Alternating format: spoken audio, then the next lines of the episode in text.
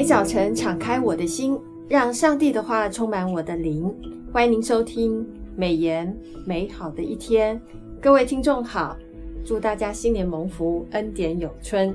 杨牧师平安，兄妹姐妹平安，听众朋友新年快乐。是，今年的年假特别的长哦，相信大家在很充足的休息之下，一定是重新得力，而且是活力十足的。那在这段时间呢，每日研经事宜还是陪伴大家持续稳定的读圣经，而且我们这个礼拜的进度是来到了诗篇一百一十八篇到一百一十九篇哦，这一百一十九篇特别的长。那我想要请问一下杨牧师，我们回顾一下哦，诗篇的一百一十三篇到一百一十八篇是称赞的这个称谢的赞美诗，在过年这段时间来吟诵是很有意义的一件事。我感谢主给我们在这段时间天天可以来吟诵跟赞美神。那这六篇诗也是犹太人在节期当中，所以常常会去唱的一首赞美诗哦。那在耶稣跟门徒的最后晚餐的时候。也是唱这首赞美诗，没错。我们来思想一下出埃及得救的一个经历，还有主耶稣的十架的救恩。这赞美诗对我们蒙恩得救的信徒有什么意义呢？啊，诗篇一百四十篇的一到二节里面这样说哈：以色列出埃及，雅各家离开说陌生言语之名时，犹大作主的圣所，以色列为他所治理的国。美言作者魏玉琴传道哈，在一月二十三号的研经释义里面指出，本诗一开头就提出出埃及的历史经验，这是群体共同的记忆。因着出埃及的拯救，使他们成为上帝的百姓，自此他们借着敬拜成为他的圣所，还有顺服接受上帝的统治，成为祭司的国度。回顾出埃及，提醒百姓蒙拣选的身份，以及成为列国与万民当中成为中保的民族使命，就是出埃及记的十九章第六节提的。以色列离开埃及，从埃及分别出来，并非埃及愿意以色列人离开的，而是上帝让以色列分别出来。埃及就是预表一股不愿意把人分别出来的恶势力，因为以色列。对埃及有利，以色列出了埃及，成了上帝所治理的国度，有上帝的圣所在盘营盘中心，每天得以领受圣训。耶稣基督已在十字架上流出宝血，使信的人罪得赦免。信徒已从罪中分别出来，不再被邪恶势力引诱，必须要遵行圣道，依靠基督胜过罪恶。上帝的。引导哦，就是引领导以色列，以色列终于产生巨变。上帝让以色列巨变，也让全地在他面前巨变。因上帝让耶稣基督上十字架做成了救赎，圣殿里的幔子裂为两半，天崩地裂，信徒归入主耶稣基督，有如以色列出埃及过红海，因救恩领到罪得赦免，信徒生命因而巨变。感谢赞美主，我们可以靠着耶稣过圣洁得胜的生活。感谢主，所以因为神的救恩临到我们，嗯，那我们要常常思想那个救恩，是的，是怎么样临到我们的生命？那我们的生命里面。啊、呃，是一个被蒙拣选的身份，我们要常常去思想我们蒙拣选的身份，而且要去传福音，成为大家的这个呃使命哦。就是当我们这个蒙蒙受神儿女身份的这个使命，要不断的去分享给别人。阿门。感谢主。那第二个问题，我想要请问一下杨牧师，就是诗篇一百一十九篇是。很长的一篇哦，是总共有一百七十六节，很长的。那这么长的一首诗，主要的重点是什么？杨牧师可以建议我们怎么样比较方便的来读完这一这一首诗呢？嗯，是好问题哈。诗篇一百一十九篇是一首用离合体哈写成的默想诗。离合体是一种按照希伯来文字母的次序，依次将本诗分成各有八节的小组。每一组在希伯来文当中都以该字母开首，这种文体称为离合体。诗篇手册的作者苏佐扬牧师把本诗分类为字母篇，也叫做字母诗。诗篇当中有许多篇是希伯来文二十二个字母编成的，每行诗每行诗的首字哈，第一个字的字母是一字母的次序排列的。如果呃，比如说第一行首字母是 A，第二行就是 B。等等，这样一去一起一起类推哈，这种诗的做法技巧是很高超的。诗篇一百一十九篇就是字母篇的最好代表作。该篇诗共分二十二段，每一段八节，全诗一共有七百一一百七十六节。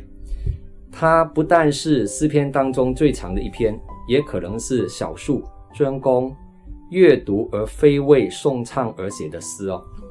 诗的主题是默想神的话语，以多种形式表达，包括感恩、求告、赞美和智慧诗等。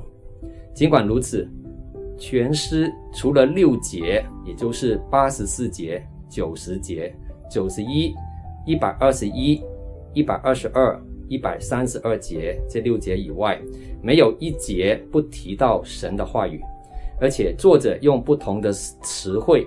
论到神的话，其中律法有二十四次，法度有二十二次，律例有二十三次，话二十八次，言语有六次，话语有两次，训词有二十次，典章有十五次，命令有二十二次，汉语有四次，英许有两次，道有两次。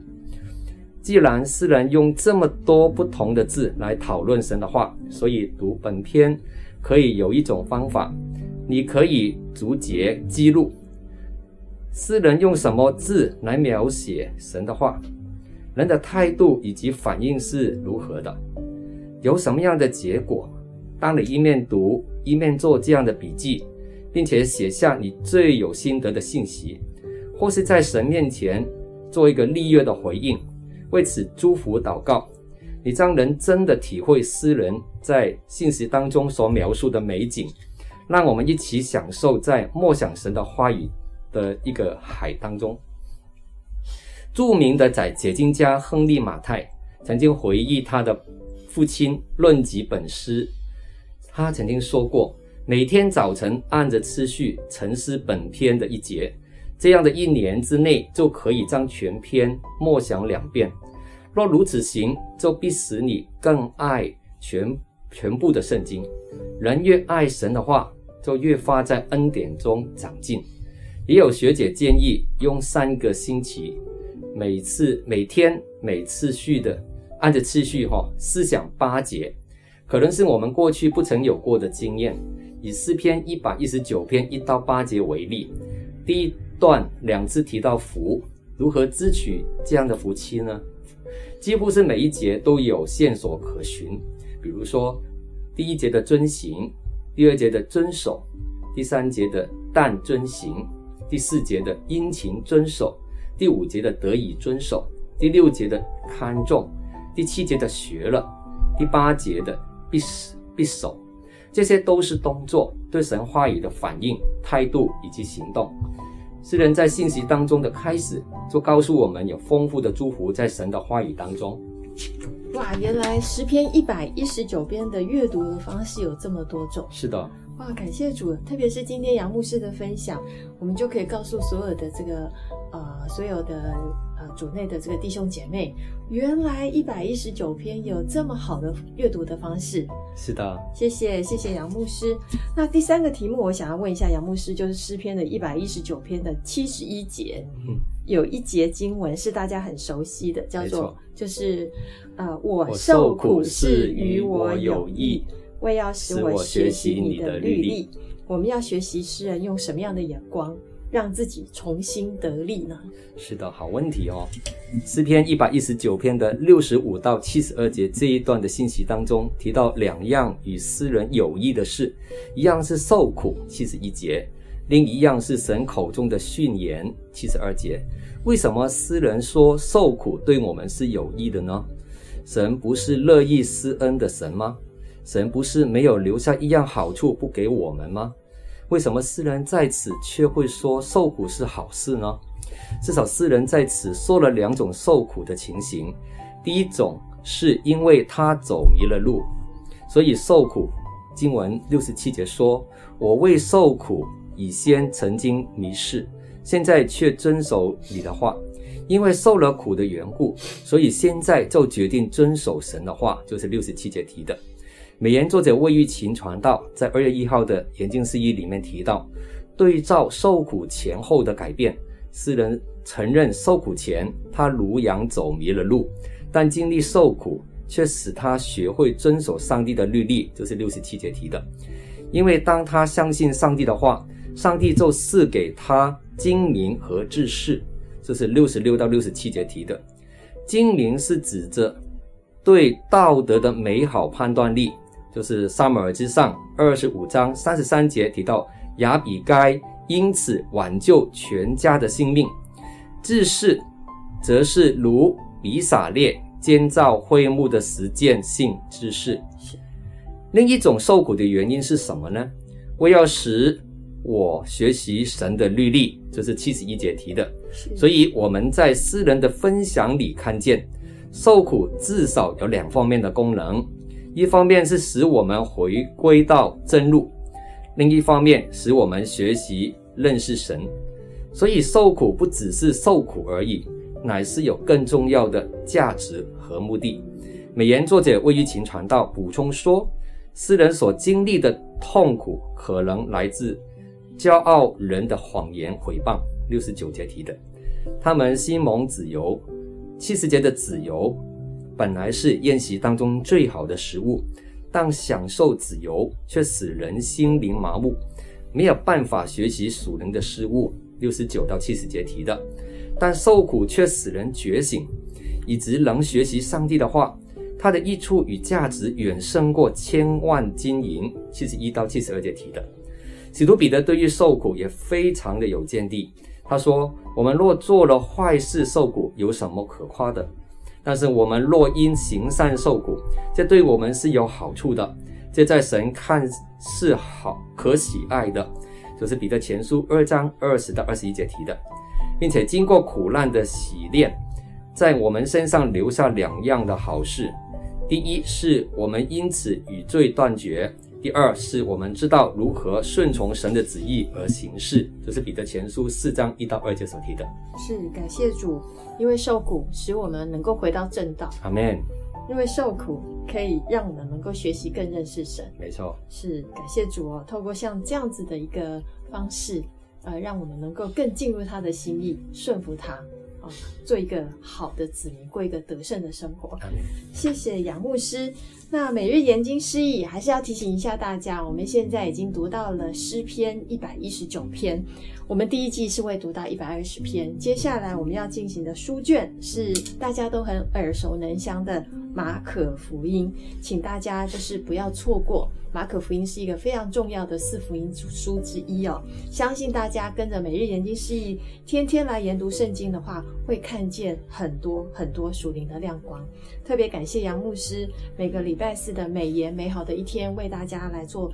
啊，这个读经上面的分享，那今天美言美好的一天就分享到此，谢谢您的收听，愿上帝的话语丰富充满我们的生活，使大家福杯满溢。